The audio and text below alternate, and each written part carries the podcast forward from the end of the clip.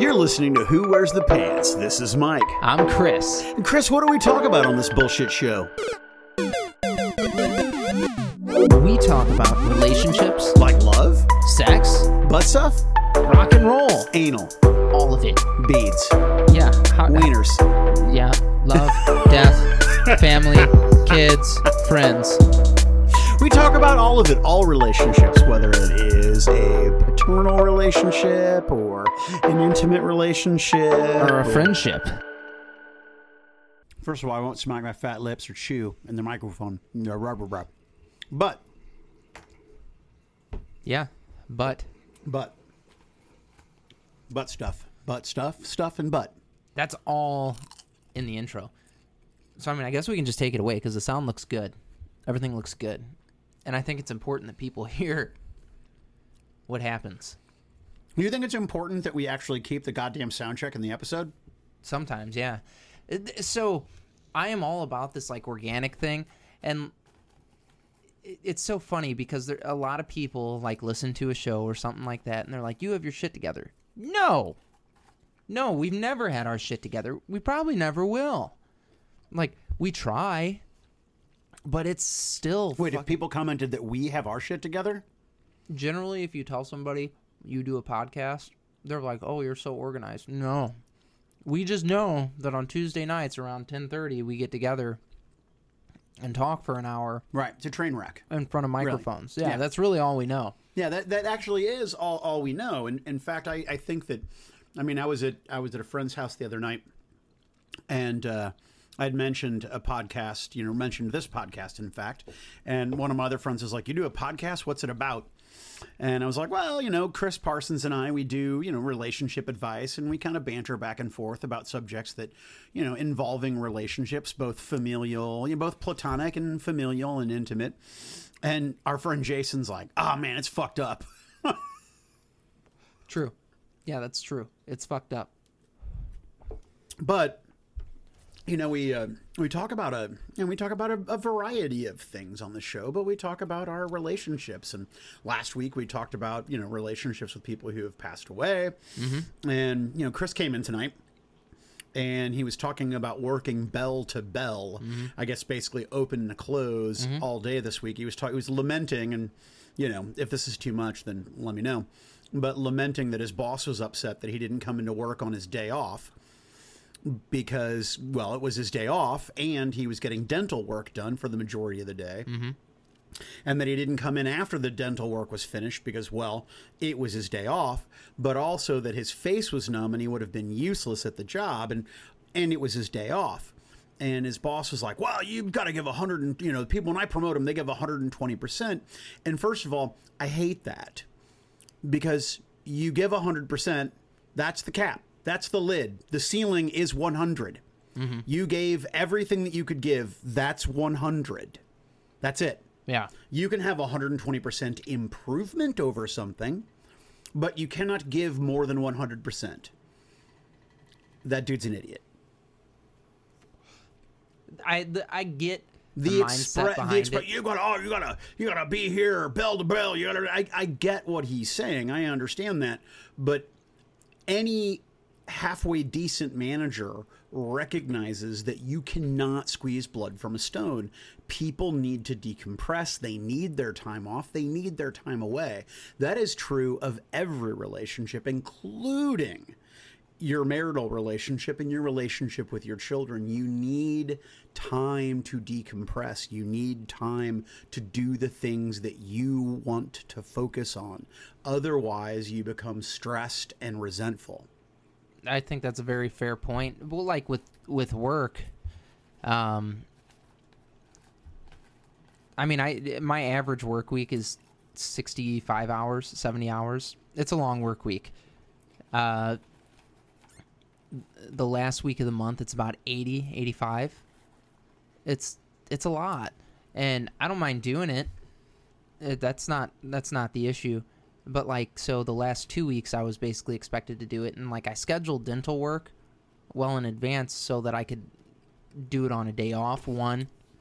You mean you scheduled your dental work on your day off mm-hmm. before you got your promotion? Mm-hmm. Before you were expected to work on your day off, even though no one told you that? Yes. Okay. And I had okayed it with my direct supervisor because I'm like, hey, you know, I have to go do this. If you want me to come in afterward, I will. And he's like, no, we'll get it. It'll be all right. And then, yeah, I think it kind of threw me under the bus a little bit. But I'm just like, you know what, dude? Whatever. Like, if you're mad, I get it. Fine. Be mad. I'm not sorry. And that was right? That was one of those things, like, I had a conversation with Tara, and she's like, that's bullshit. And I was like, it is. I'm like, I understand where he's coming from. Like, he wants to feel like you're giving effort, and that's completely understandable. Right. So if you're like, hey, man, I just want to make sure you're putting effort and that you're not half-assing this. Right. Cool. You could say that, and it would be well-received because that's important. Like, in your profession, how you make your living, how you support your family, you should be putting effort forth. But as far as, like, a scheduled day off that I had to do dental work on and stuff, I'm like, because, like, I had a filling that basically, I guess part of the filling had fallen out, and I had a cavity right next to that, and it was to the point to where it was about to start touching a nerve. Right. It could get out of hand. Aside from the comical letter people size of your teeth, they are very straight, very clean, very white. Yeah, I try. So I was the look you're giving me. But so, I mean, when you said you were having dental work done, I was surprised, but the fact that it's a filling makes perfect sense. Yeah, no, so I had a filling when I was like fucking 9 or 10 years old, and that filling, I guess part of it had chipped out or whatever, and there was a cavity. So like, this thing's like 20 years old. Yeah, it's like 20. And I go to the dentist. This is the first time I've been to the dentist for myself in 2 years. Like, the time before that, it had been 10. I don't go to the dentist often. I just try to keep up with my shit. And, yeah, he's like, I'm pissed off that I've known this guy for 20, 25 years at this point, my dentist. He's like, well, I'm pissed off that it's been 2 years. He's like, but considering this is the one issue that you're having, he's like, no big deal. He's like, and we'll do this. He's like, and then in, you know, a few more years, he's like, we'll just put a crown on it. And I was like, what the fuck is that? And he's like, well, basically cut away everything around there and just stick a cap on top of it. And I'm like, no. That sounds stupid.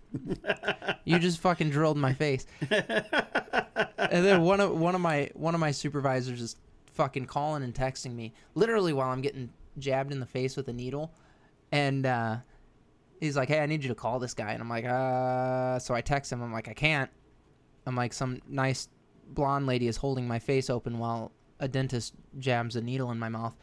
And he's like, oh, okay, that's right, I forgot about that. And I'm like, it's cool, dude. So then a few minutes later, I guess it was about an hour later, he's like, hey, did you get a chance to call him? And I'm like, motherfucker, come on. I'm like, they're still drilling. Like, they're in there, wee, and you can smell your tooth being fucking chopped away. That's when you should have called him with a... I know, so I took a picture with the fucking bib and everything on while my face was getting numb. And it was funny because after I was already numbed and finished, first of all, they did one x-ray with this archaic machine where I had to bite down on a piece of film, and they shot me from the side, and I'm like, okay, I guess we're done with x-rays. And then she's like, oh, he wants to do this super x-ray machine. And I'm like, all right, you're fucking giving me cancer. I get it. So they do the super x-ray machine. She's hiding behind fucking lead walls the whole time, you know. And then after they do the filling, because they basically drilled out the old filling and put a new one in, after they did that, she's like, he wants to x-ray one more time with the archaic machine. And I'm like, dude, what the fuck, man? Like, seriously? And she's like, yeah, you're going to have cancer by the end of the day. And I'm like, thanks, lady.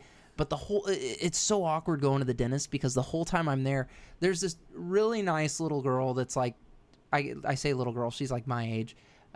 She's trying to have a conversation with me and be like, you know, nice or whatever. And she's like, so what do you do for work? And I'm like, I sell a car.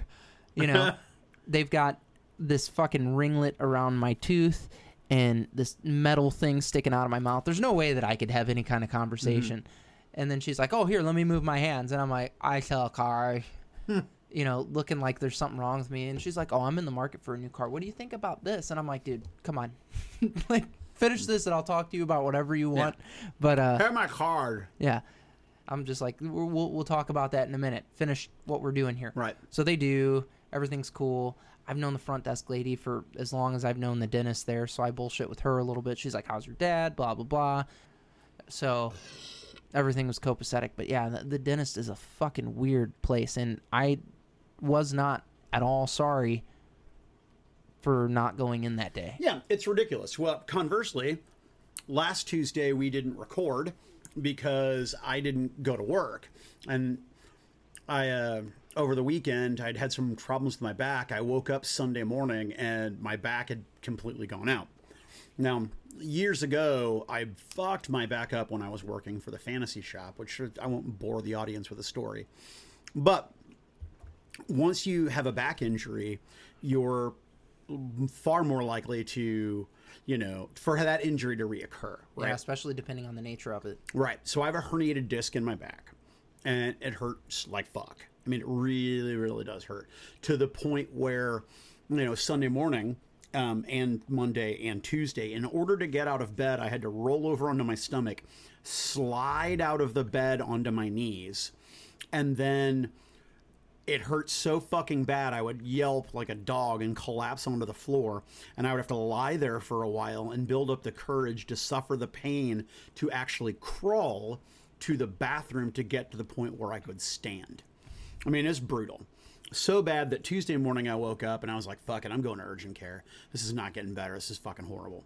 I'll drive to the urgent care, and everybody at the urgent care here in Maryland Heights, the SSM urgent care, was absolutely awesome. The nurse practitioner who ultimately saw me was amazing because she'd been working with back injuries for years. She knew exactly where the issue was. Yeah. She put me through all the motions. She was great, and she was super, super adorable, right? So it was a really, really cool experience because she was wicked knowledgeable. I mean, really, really great at her job and super easy on the eyes. I called my boss from the parking lot of the urgent care before I go to pick up my prescriptions and everything.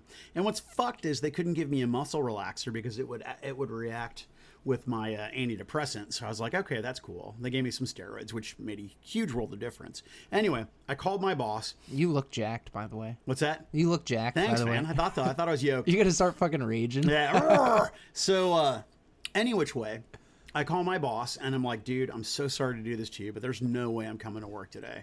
I'm like, I've got a note for the doctor that says I can miss today and tomorrow. I'm going to do my damnedest to be at work tomorrow, but I just can't come today. And he's like, are you kidding? He's like, you've been here working here for a year and a half and you've never called in sick. He's like, yeah, dude, it's cool. We've got this. Don't worry about it. Yeah. That's how you handle that shit. I agree. It the car business is weird. Like, it's I've said on the show before, it's at least 20 years behind. Like, even the computer systems that we use are old DOS-based systems. They're it's fucking archaic, dude. Y, in, enter, you can't use a mouse. It's fucking horrendous, and they won't get rid of it. And I'm training on this DOS system right now. Okay, so I'll go to click my mouse. And I'm like, fuck. And they're like, stop grabbing your mouse. And I'm like, you shut up. The mouse is for using. And they're like, use the mouse on the other screen. And I'm like, man, fuck that screen. I want to use it on this one. Yeah, why do we have 1980s technology? It's the 21st century. In fact, we're well into it. We're like 20% into the 21st century. What the fuck? Oh, it's bad. It's bad. And here, it works, and it's that whole if it's not broken, don't fix it concept, and that's okay, whatever. I do it. It works. But what's bizarre is they have this archaic system push data to a more intuitive, more modern system. And I'm like, why wouldn't they just integrate this shit into that one, and we could do it all out of one? Like, that makes sense. Yeah. We should do that. But... yeah, that's neither here nor there. Don't tell your boss they're wrong, especially when they are. Yeah, right. Just so, I'm just like, whatever. So I go with it, whatever. I'm like, there's 100 different fucking things that we could do that would just be far more practical than this, but it's a way that they can track everything. Everything is time stamped, blah blah blah. So that's why they do it. And I'm like, it would be the same if we use some kind of fucking spreadsheet. Yep. But yeah, why don't we just put it on Excel? We could just make an Excel spreadsheet. We could fucking do a Google Doc. the only issue that you would run into with that is how you can edit the data in it and how much of it you can change. And if somebody fucked up the formula in it, it would really throw a wrench in things. You can lock cells on spreadsheets. No, I understand, but somebody would fuck it up. I promise you. I promise you. So how does working all of these hours, particularly now, since your promotion, how does that affect things with Tara and with the kids? So I hardly get to see them, and it's tough. And you get home, and you were talking about that time to decompress, and you don't really have much of that because you want to get home, you want to be around your family. But I'll fucking dick around on a game on my phone, and then Tara's yelling at me for that. She's like, "We don't see you all day." I'm like, "I'm sorry." I'll try to not do that. I'm just fucking mush right now. I'm tired. Mentally, I'm just spent.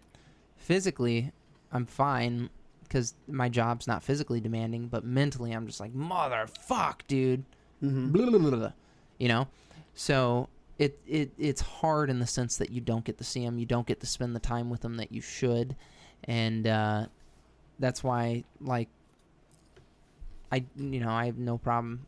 When it comes to after the last week of the month, I have no problem going balls out the last week of the month. You go hard, whatever. You make your final push. Everybody tries to make their numbers. Great. I think that's fine. But every other day off that I have, I'm going to fucking take them. Mm-hmm. It's important. And, that's my time. And, I'm not a slave or anything like that. So I'm going to take my time. Right. Well, and it begs the question is your job not getting enough out of you?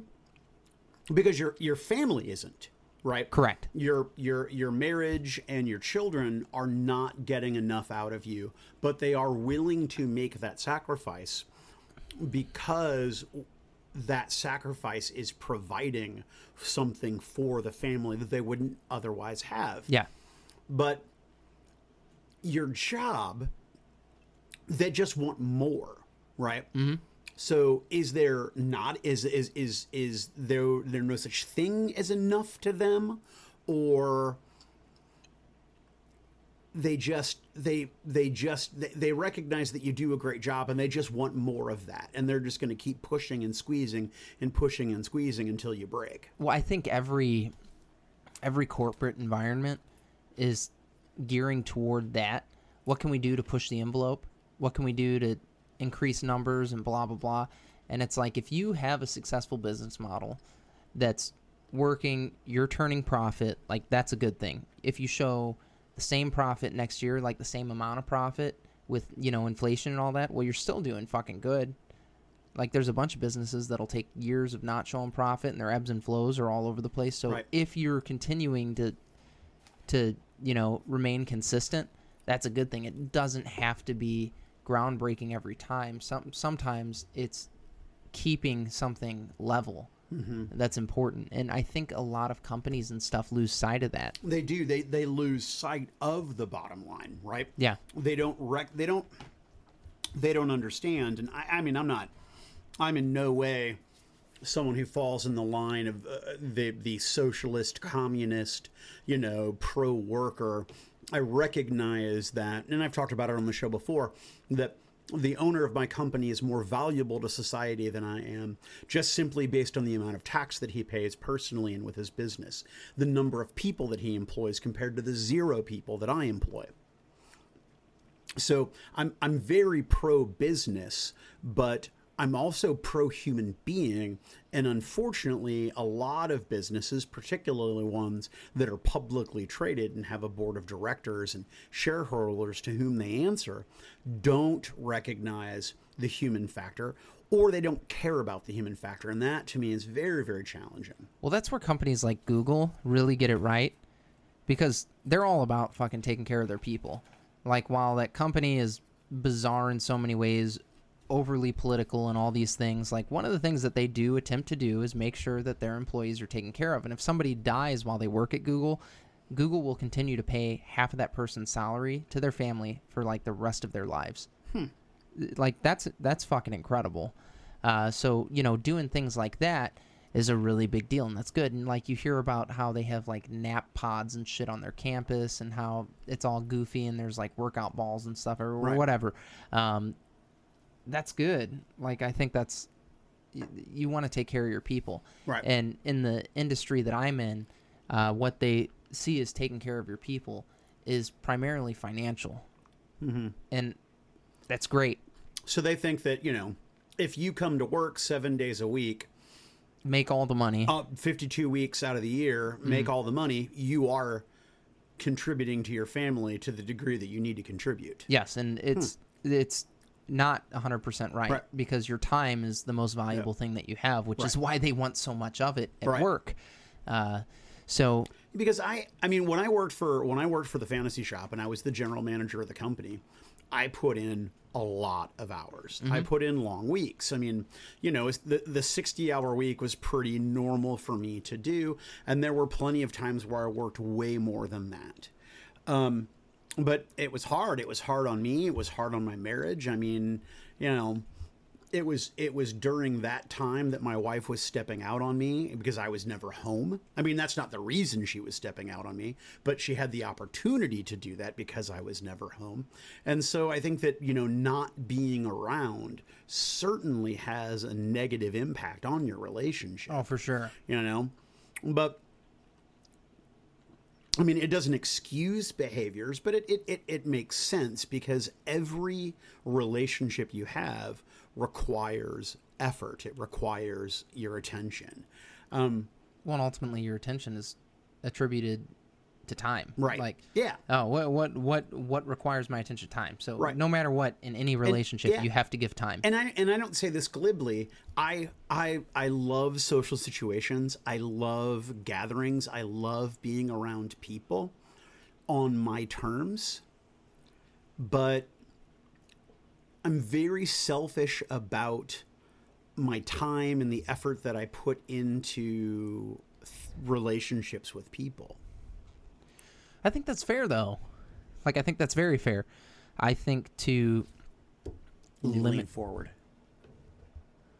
It's your hair. Okay. Hair. Yeah. Well, okay. So Chris had a hair that had fallen, and just with the lighting and the looked colors, like it wasn't attached. No, it looked like it was attached, but it looked like it was a fucking 2.5-inch long hair growing out of your eyebrow. It was freaking me out. That's awesome.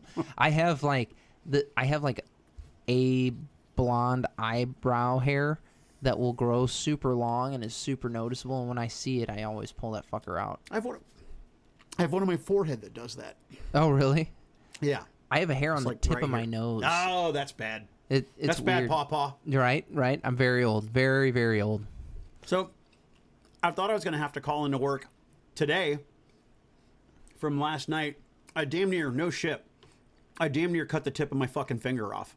I'm helping my wife cook, and I do all the bitch work, all the sous chefing, right? Yeah. I'm cutting basil just to put on the top of the dish, you know, doing basil ribbons, and I fucking slip with the knife, and boom, side of my middle finger on my left hand. I mean, I cut from here to here.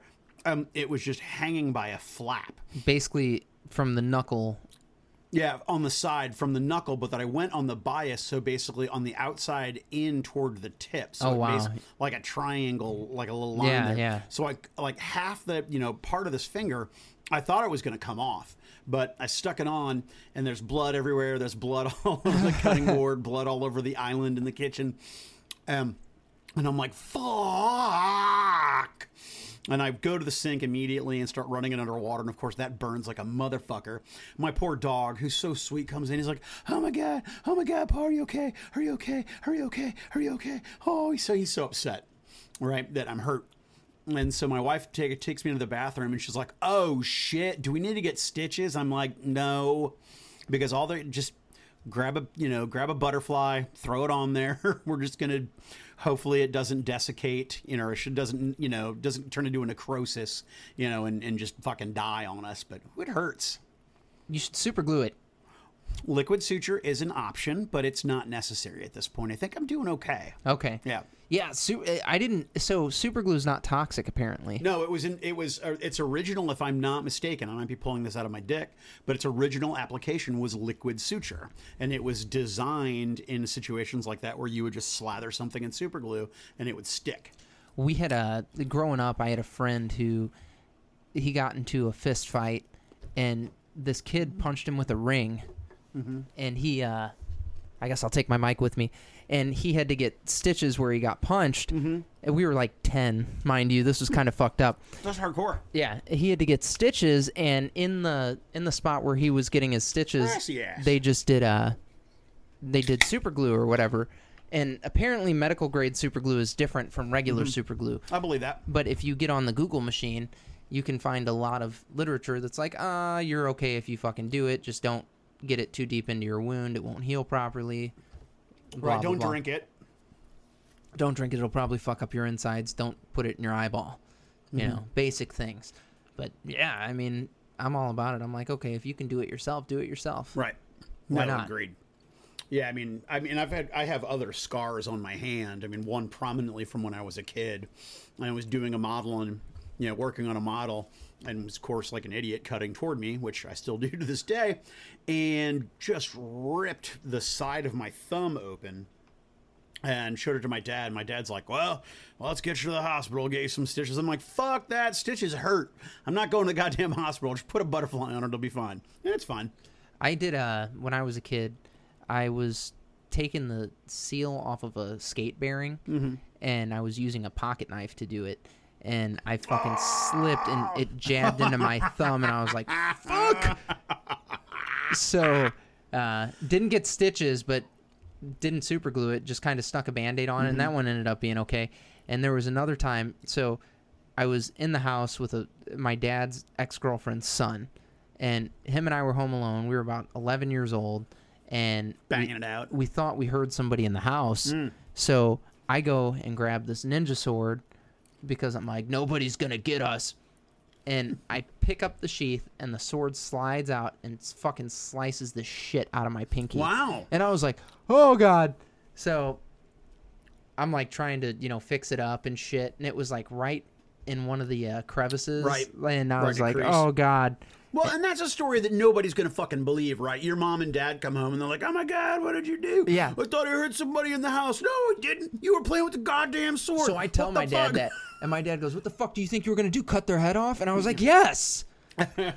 Like, isn't that what you do with these things? And nobody's touching my pink little butthole. And he's like, come on, stupid. You don't go get a sword if you think somebody's in the house. You call 911. I'm like, 911's not going to be there fast enough. The sword was there fast enough. I was just too stupid. When seconds count, the police are only minutes away. That's right. So, yeah, he told me what a dumbass I was, and didn't get stitches in that one either. Definitely needed them in that and in the thumb. Just didn't fuck with them. It was fine. It's weird, right? Just being like, no, I don't need to go get stitches. I'm not going to. It's going to be all right. And you just kind of wing it. It turns out okay. Yeah, it's fine. This thumb, it feels... like the sensitivity in it's a little different, though. It's, sure. That spot is like more sensitive. It's bizarre. It might not have healed right or something. Right. Because I'm derelict and didn't get stitches that I should have. So how long do you think you're going to be able to maintain this level of work, right? The number of hours that you're pulling before it has a Not a real, because obviously there's already a real impact on but a serious impact on your relationship. So the plan is to have this kind of schedule for about a year or two. Mm-hmm. And here, if I'm a college dropout that makes doctor or lawyer money, so like I'm doing pretty well, in the sacrifice that I have to make right now is that time. If I were to go do schooling right now, it would be the same thing. It's not like I couldn't work I'd have to work a 40-hour job, and I'd have to go to school full time. So the hours would be the same. And my attention at home would be basically at the same deficit that it's at now, because I would have to study and do homework and shit like that. Except it would be worse, because you would be here and your family would be a distraction. Yeah. So, and they would be more resentful because you're here but not spending time with them. Well, and that's exactly right. So I think for the time being, because the plan is to do this and do it well and kick ass. And in the car business, they say when you get promoted, you get paid the same, but you get more time off. Okay.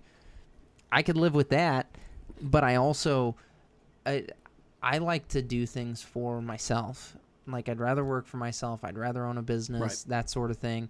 And I did it for a year and a half and did fine. Right.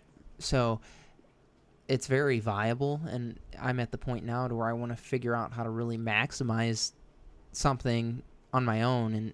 And right now it's just having the financial means to do so. So I'm happy to invest a bunch of time right now so that I can have the financial means to do so, and then be able to do what I want with my family when I want. Right. So that's really the goal there. Yeah. See, the happiest time of the day for me are the days that I close and I'm by myself. So I get up in the morning, my wife wakes me up, we say goodbye. I move my car out of the driveway so she can get her car out if that's necessary, like it will be tomorrow morning. And make coffee, and I'm just home alone and do whatever it is that I want to do. That's the best part of my day. My kids learned how to ride their bikes recently. Mm-hmm. Without the training wheels. Yeah, Tara told me that she was doing some roller skating practice for Derby, and that you were on your dildo board or whatever it's called. Ripstick, yeah. Yeah, ripstick. Yeah, that's board. Yeah, dildo board. It's a technical term. Yeah, clit stick, whatever it was. So, and that the kids had the training wheels off, and Tyr was doing what he calls tourneys. Yes, tourneys. Yeah. He's quite profound. Yeah, he's very powerful. Very powerful. But no, so, like, I push my kids. I push them pretty hard. Like, I'm a pain in the ass as a parent. And I don't know. Like, I just want my kids to be fucking self-sufficient. Like, ultimately, that's my goal. I'm not going to be here for forever. If everything plays out the way that I should hope, I'll get to be, 75 years old and kick the bucket. And they'll get me until then. And, they don't need to be reliant on me mm-hmm. for their entire adult life and then be like, well, fuck when dad's dead. Right. You know what I mean? Then shit, what happens if I get in a car accident or something, I'm fucking paralyzed, and right. I can't do the same? They need to be hard asses. So, right. Yeah, I push them. And, like, riding a bike is something that, fuck, none of us have taken the time to do it. Like, I feel like the worst parent in the world because they're just now learning how to do it. But we took time this summer to try to push and all that, and they did it, and now they can do it, and they love it, and, like, that was fucking cool. Like, if I get to spend any time with them right now, I want it to be helping them develop and helping them to do better and be bigger and stronger, and, I want them to get some kind of value out of our interactions, even if it's not always pleasant. I just want it to be good for them developmentally.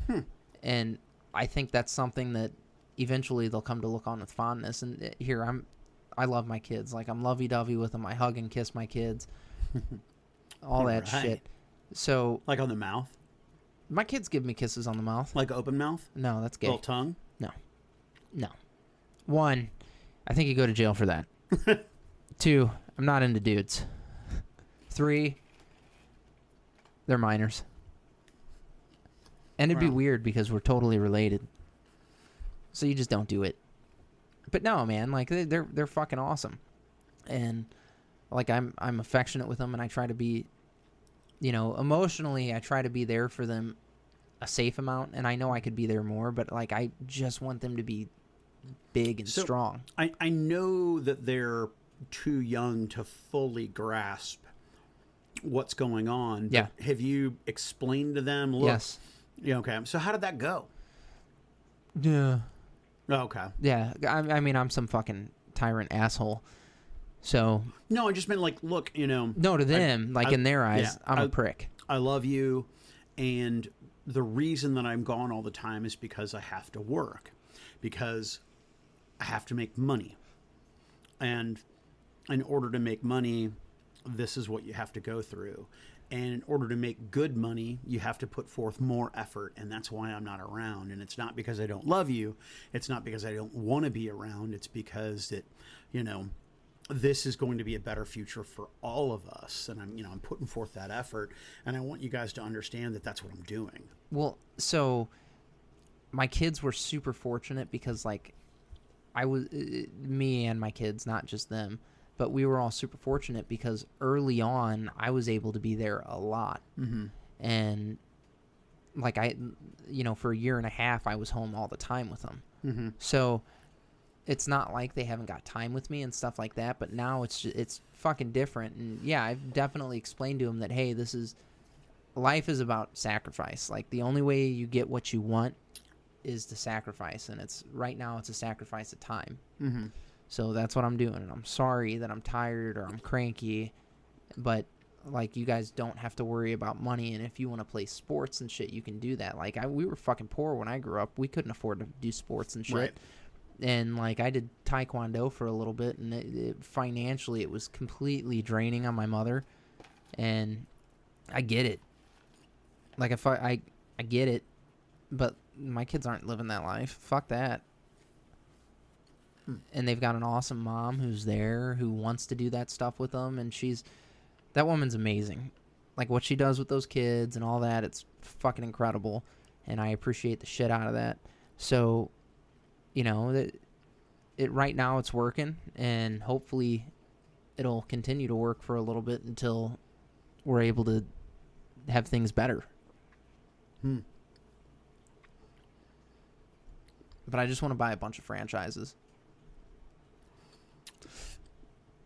Like a bunch of Steak and Shake franchises? Yeah, I can't do that. Yeah, they're never going to reopen. Well, no, they are. They just require too much time. Mm-hmm. Like, they want you to be there as a full-time employee. I'm like, I would do that for a year or two, but, like, you don't go into something as an investor to spend a bunch of time. You go there to be a financial backer. Like, here, exactly. I am giving you capital, the capital that you require to make the thing successful. Yeah. I'm, you know... You don't also get my sweat equity and my capital. You get one or the other. Exactly.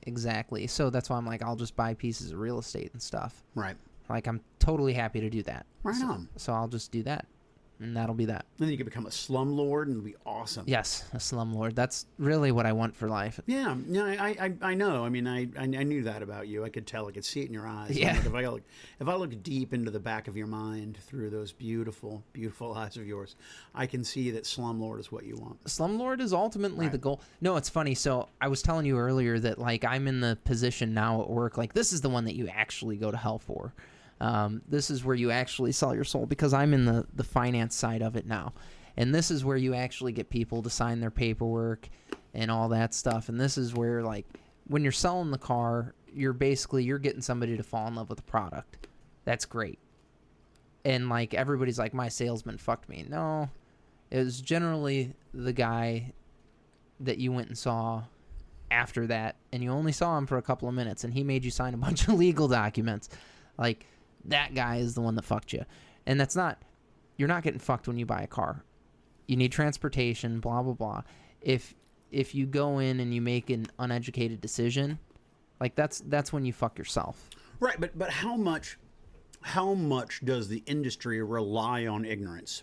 The ignorance of the consumer. Every single industry where a product or service is traded for money relies on the ignorance of the consumer to some extent.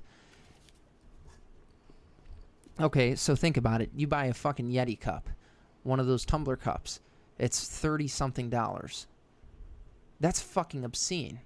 Like, that cup doesn't do $30 worth of anything. It's an object. They're ripping your dick off and feeding it to you because you're uneducated. There's 100 other products that do the same thing at a different price, but that's the one that you need. One, are they as good? One. Yeah, actually, in testing, a lot of them are found to be just as good. Here, realistically, it's a vacuum-sealed cup. So there is negative space between two layers of metal that helps to insulate. It's very simple. It's not a new concept. It was marketed well. but they definitely rely on the ignorance of consumers. And it's like that, like, let's say you pay for a cleaning service. You'll get a quote. You might get two quotes, but ultimately, like, you could fucking clean your house yourself. You could find somebody to do it cheaper. You're just going with what they gave you. Like, you could always find a better deal. Everything is like that. If you shop long enough, you wait, you bide your time. Okay. So what do you do in your new position that is going to send you to hell? Well, it's so in what I do now, you actually sign the final paperwork. Like, that's where somebody actually becomes an owner. So if somebody's buying something that they can't afford because they're living outside of their means, that's where you're basically giving them the tools to do so. Is that common? Yes. Really? Yes. Everybody lives outside of their means. Okay, I got it. Credit cards, the whole thing. Yeah. But do you, I mean, how often is someone buying a car that they legitimately cannot afford? I don't know. Like, approvals are based on debt to income. Mm-hmm. So you generally, like, on paper, you can afford it. Based on your lifestyle, you might not be able to afford it. Does that make sense? It does. And we live in a world now where everything is financed. You finance a fucking cell phone. Like, right. How stupid is that? It's pretty fucking stupid. But every carrier has adopted that model. Why? Because it's cheaper at one point in time for a consumer. In the long run, it's more profitable for the vendor. It's far more profitable, and that's why you do it, which is why banks lend money. It's because it's profitable long term. So that, I mean, that's really what all of it's about. Like, yeah, everybody lives outside of their means. So do you actually take the consumer and rape them? Do you actually bend them over the table and put your penis inside the anus? No. Okay. Just metaphorically. I mean, it's not even metaphorically. Here, look, if you come in, you say you want to buy something, who am I to say no? Not my place. Okay? If you go to a car dealership, like, you're literally going there to fucking buy a car. If you don't have intent to purchase, you shouldn't be there. You do your research before you come there, or you fucking take your test drive. But when you're in there with the guy at the end, like, you've basically said, this is what I'm doing. I know good and well what I'm doing. You explain the payment to them, the interest rate. They sign documents showing all that, like how much you'll pay over the entirety of the loan. Like, the government actually does a lot to protect buyers and the auto industry. So can you negotiate as the consumer at that point and say, hey, whoa, that's way too high? Not really. You've basically done your negotiation before that. Gotcha. So you go in, like, you can to an extent, but for the most part, you go in and you're like, okay, I want to buy this car. You'll agree to a payment, a price, and all that stuff with your salesperson before you go see the finance guy. Gotcha. And then the finance guy is like, all right, here's your payment. And so how common is it then for a deal to fall apart at the finance person? It's uncommon. Okay. It happens, but it's uncommon. Generally, it'll fall apart before that. There are times where you'll have funding issues because a buyer won't take a welcome call from a bank or something like that. And it's not normally right there in the box, is what we call it, in the finance office. It's normally a time thereafter if a buyer did not do what they were supposed to do as far as what their obligations to the bank were to secure the loan, or something along the lines of that. And there's a bunch of documents that are for all those things. Like, you sign pieces of paper saying, hey, I'm taking, it's called a spot delivery form. I'm taking this car. If the dealership needs anything further to get the deal funded, I'll furnish that. I'm taking this, understanding that the bank has not paid them just yet, though. Right. Because instantaneous bank money is non-existent. Well, right, and you need the consumer to leave with the car. Well, yeah, because if they don't leave with the product in hand, you haven't sold it. Right, they're test driving it, and then if you have extended test drives and stuff like that, it's a liability basically. Mm-hmm. So you know you got to have them buy the car. And, like, ultimately, when you're in the back, that's when somebody signs their life away, quote unquote. Right. And that's why I said I'm the bad guy. It's like a military recruiter. Right. Okay. Realistically, they're going, they're enlisting. Like, there's nothing wrong with that at all. I think it's admirable. But a lot of people, like, military recruiters are dicks. My recruiter lied to me about this, this, and this. Your recruiter fucking got you to enlist. You were already thinking about enlisting. Like, there's nothing that he or she did or didn't do that would have ultimately affected the outcome of this. Like, did they tell you you were going to get the actual MOS that you wanted before you took your ASVAB, and you didn't test high enough for that thing? And when you take your ASVAB, you still can get away from the military. Mm-hmm. There's a period of time, basically, before you officially enlist and you swear in, mm-hmm. in which you can walk away. And at that point, you should know, okay, I'm going into training or whatever, your basic training or your tech program that you do thereafter. So you've got time. And if right, you've not... But recruiters tell people, oh, yeah, you want to fucking drive tanks? You'll drive tanks. No problem. You're great. Da-da-da-da-da-da-da-da. And then you're like, oh, well, fuck, I got cook. I'm a cook. I want to drive tanks, and I'm a cook. One of my best friends in the world is a Navy recruiter. Mm-hmm. And he, we made the joke. It's like, oh, used car salesman, Navy recruiter. Ha-ha, we're going to hell. There's just lawyers sitting in front of us. Realistically, no. Like, he doesn't fucking lie to anybody. And I told him, because I thought about enlisting about a year or so ago. You're too old. I'm not. And at the time, I wasn't. You're too old. I'm not. How old do you have to be? 35. That's the oldest you can be to enlist. 35. I think it's 38 now. Jesus Christ. Well, you're past your physical prime at that point. Yeah. Like, why would you bother? Well, you don't need to be there. If you can't perform the essential functions of the job, and the job is war, mm-hmm. then you're a detriment to everybody around you. Like, that's not good. So that's why there's a cutoff. And that's why it was 35. And they're like, well, actually, a man can technically do this job until he's 40. And then at that point, you need to be able to either move up so that you can perform another essential function so that you're not a detriment on the battlefield. But realistically, like, war is the whole point of it. If you're enlisting, it's so you can be a warrior. Yeah. So, and you've ample opportunity to decline it. So your friend, the recruiter, never misled anyone? No. Okay. No.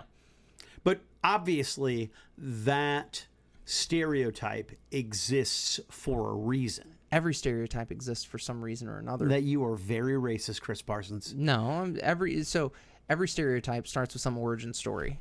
Like, there was something that happened, like white people with mayo. Mayo's delicious. Yeah, mayo's amazing, and not your fucking Miracle Whip, not your sugared up bullshit Miracle Whip. The tangy zip of Miracle Whip. No, not an official sponsor. You know what? Homemade mayonnaise. That's amazing. I've never had homemade mayonnaise. Hellman's is passable for store-bought mayonnaise.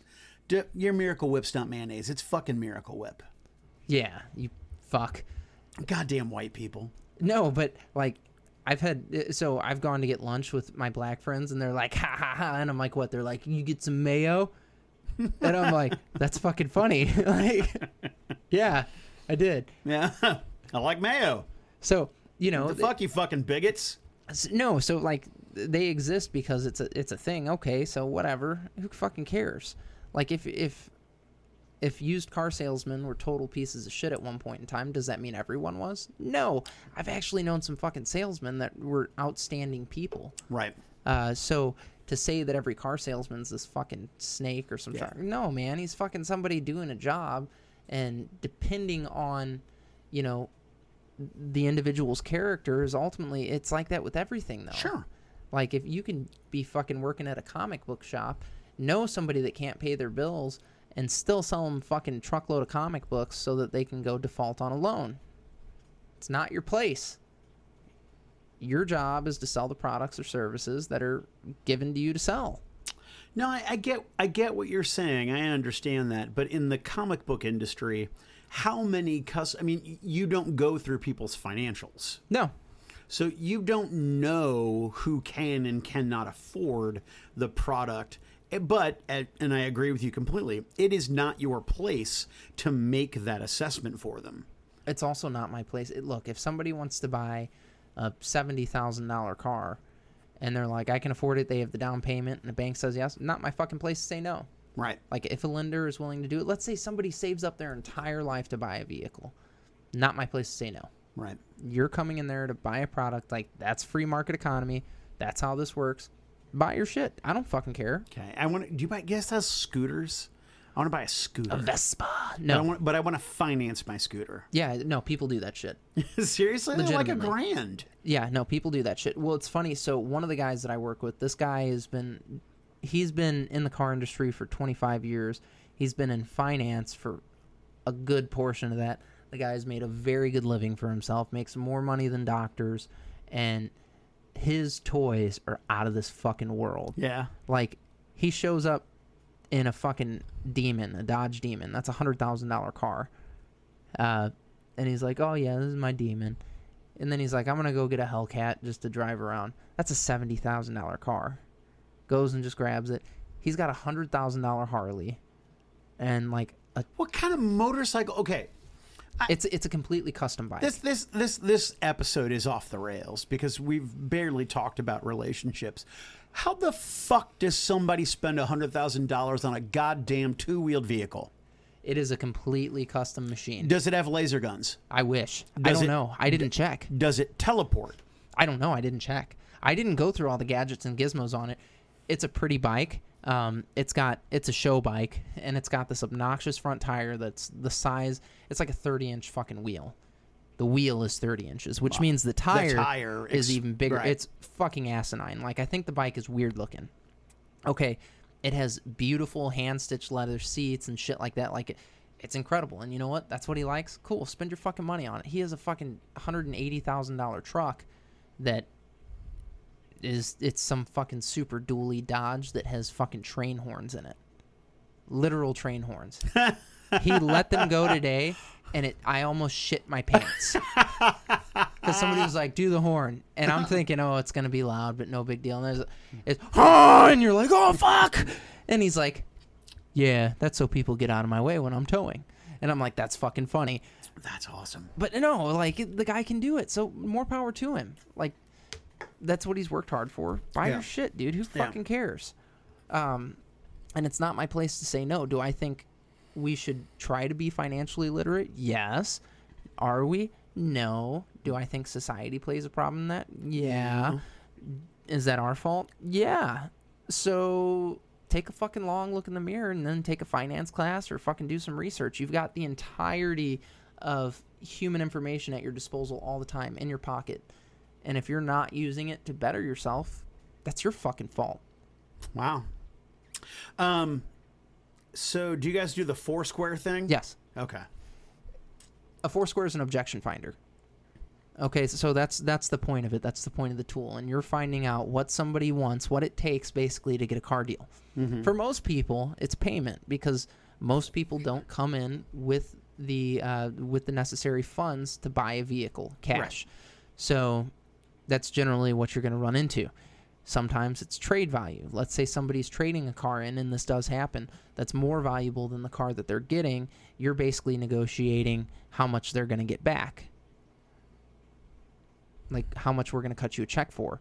But for the average person, it's your payment or your down payment. How much money is a bank requiring you to put down? This bank is requiring you put $3,000 down to get into that vehicle. Right. So, but you guys don't agree to give people anywhere.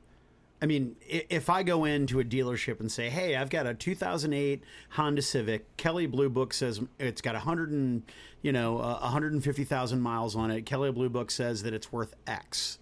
You guys aren't giving me anywhere near X, right? A lot of the time you'll get fair trade. Not always. One thing I was going to say, that's a misconception, because I think that the understanding is, or the assumption is that you're not getting anywhere near that. Most people don't know how to look at Kelley Blue Book. So you have retail, which is what the car retails for. Right. You have trade-in, which is what the car trades for. You have private seller, which is what a private seller would sell it at, and then you have basically your dealer pricing, what a dealer would pay at an auction. Right. Most people go in and they look at the retail and they're like, this is what my car's worth. No, it fucking isn't. Like, you want to take that car to a dealership, they want to take it and turn a profit. Right. Now, they're going to take it, they're going to run it through a shop, they're going to do all these things that you're not going to do. So to ask for that amount of money for it is obscene. And then they're also paying, it costs, the average car deal, I think, costs $700 for the dealership just to get somebody in the door to buy the car. The average customer costs the dealership over $200. So when you look at that, like, they're spending a lot of money just to get somebody in there. That's why there's markup in a car. Oh no, yeah, I don't dispute that. But so, yeah, do they want to get the best deal possible? Of course. It's like Miniature Market buys in bulk. Yeah, they buy in such vast quantities that they can undercut Amazon, who buys in huge fucking quantities. It's a not all the time, but we can sometimes. Most it happens. Here with most of the games that I like, I can get them cheaper at Miniature Market than on Amazon. Mm-hmm. That's great. I'd rather fucking go to the locally owned place, spend my money there, especially if it's a brick and mortar store, right? Because that means there's jobs and stuff there for local people. That means there's a community there. It's important that you go there and you add to that, right? Do I buy shit on Amazon? Fuck yeah, I do. But that's me looking out for my pocketbook. I'm always going to do what I think works best financially for me, unless it is a completely impulsive decision. Like when you take me to the strip club after this recording and we go and you buy me a bunch of strippers. Yeah. See, here's the thing. I'm not going to the strip club until I can drink again. Almost done. Yeah, 4 days, baby. Yep, almost done. Your wife's like, oh, we've got 3 days. I'm like, there's 31 days in August, Tara. And she's like, fuck you, Mike. Yeah, sounds about right. Well, the other night, I was like, do you want me to grab you anything from 7-Eleven? And she's like, we're in fucking sober month. No. And I'm like, all right. But the hardest thing about it's being social with it, because like your friends are like, you want to go grab a beer? No. I went to a party after work on Sunday night, a going away party for some friends that were leaving the fantasy shop, and many people there were intoxicated. And when the opportunity to engage in the marijuana was presented to me, as much as I enjoy it, I was like, no, I'm here alone. I have to drive home. I'm gonna stay sober. Very responsible of you, which I hate to do, but well, I mean, I'm not into the weeds, but I like to drink. Yeah. But like, honestly, I felt mentally, more so there over the past month. Yeah, it's actually, it's sort of, and I don't want to speak for Tara because she's not here on the mics, but she was saying that, you know, she really wanted to, you know, check in, you know, sober and just, you know, just be there sober or live life and, you know, evaluate. And it's not like you guys are blasted all the time. No. But, you know, I mean, I'm a very regular drinker, but I'm also very responsible about, you know, I don't go to work drunk. I try not to drink and drive. I generally, you know, when I drink, it's at night. I come home from work, I eat dinner, I have a couple beers. Well, yeah, like I'm a regular drinker too, I guess. Like there's at least one night a week that I drink. Like it's normally on this night when we record. I'll have a few beers, you'll leave, I'll have another beer or two, and then I'll go to bed. And then any social interactions that you have throughout the week, which are extremely limited, but any that I have, I might have a beer, I might have a beer or two a few other nights. I'm not fucking sloshed or anything like that. I've never, ever had to detox. Right. And like that whole concept blows my mind. But yeah, like I indulge in some alcohol. Last time I was really, really drunk, like fucking, oh my God, I had too much to drink, was October of last year. Yeah. For sure. Mine was probably 6 months ago. Yeah. Oh yeah? Yeah. Yeah, I yelled at Roger. Oh, I remember. I remember that story. Yeah, see, I found out about my wife's affair in September of last year. And every year, some friends, we go to a local game convention. It's more of a sci-fi convention because the gaming there kind of sucks. But we go and, man, I tied one on. Yeah? Tied one on. Got all fucked up. You did.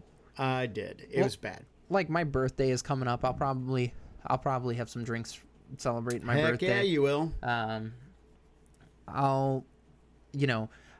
told everybody at work, I was like, I'm going hard as soon as the month is over. And, like, you generally do that anyway. Like, we'll go out to celebrate the end of the month because, fuck, you just fucking grinded for a week. Right. So you might... You gotta blow off that steam. Yeah, for sure. So you might go have a few beers and cut it up for a little bit. Put it in a coworker's shitter? Yeah, no, I don't put it in any of my coworkers. You don't do that. Don't shit where you eat. Important lesson. That's the word of wisdom.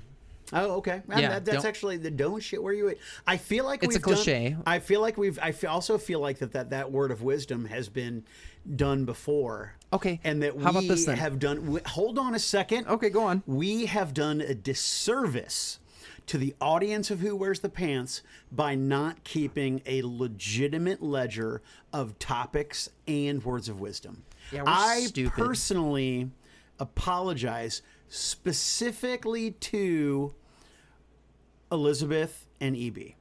That's all of our listeners. I apologize to all of our listeners. All two of you. It's so funny. Like, we do the show... And it's mostly for us. Yeah, no, that's like realistically, yeah, it's mostly for us. Sure. Yeah, we pay money to do it, and that's not a big deal. Like it's. Well, you pay money, and I felt bad until you started making doctor money. Now I don't, but.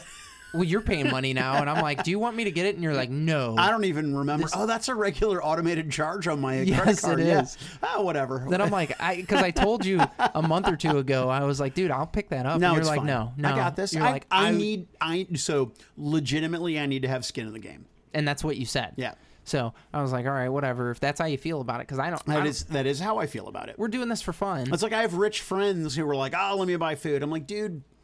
Seriously, I can't have you support me all the time.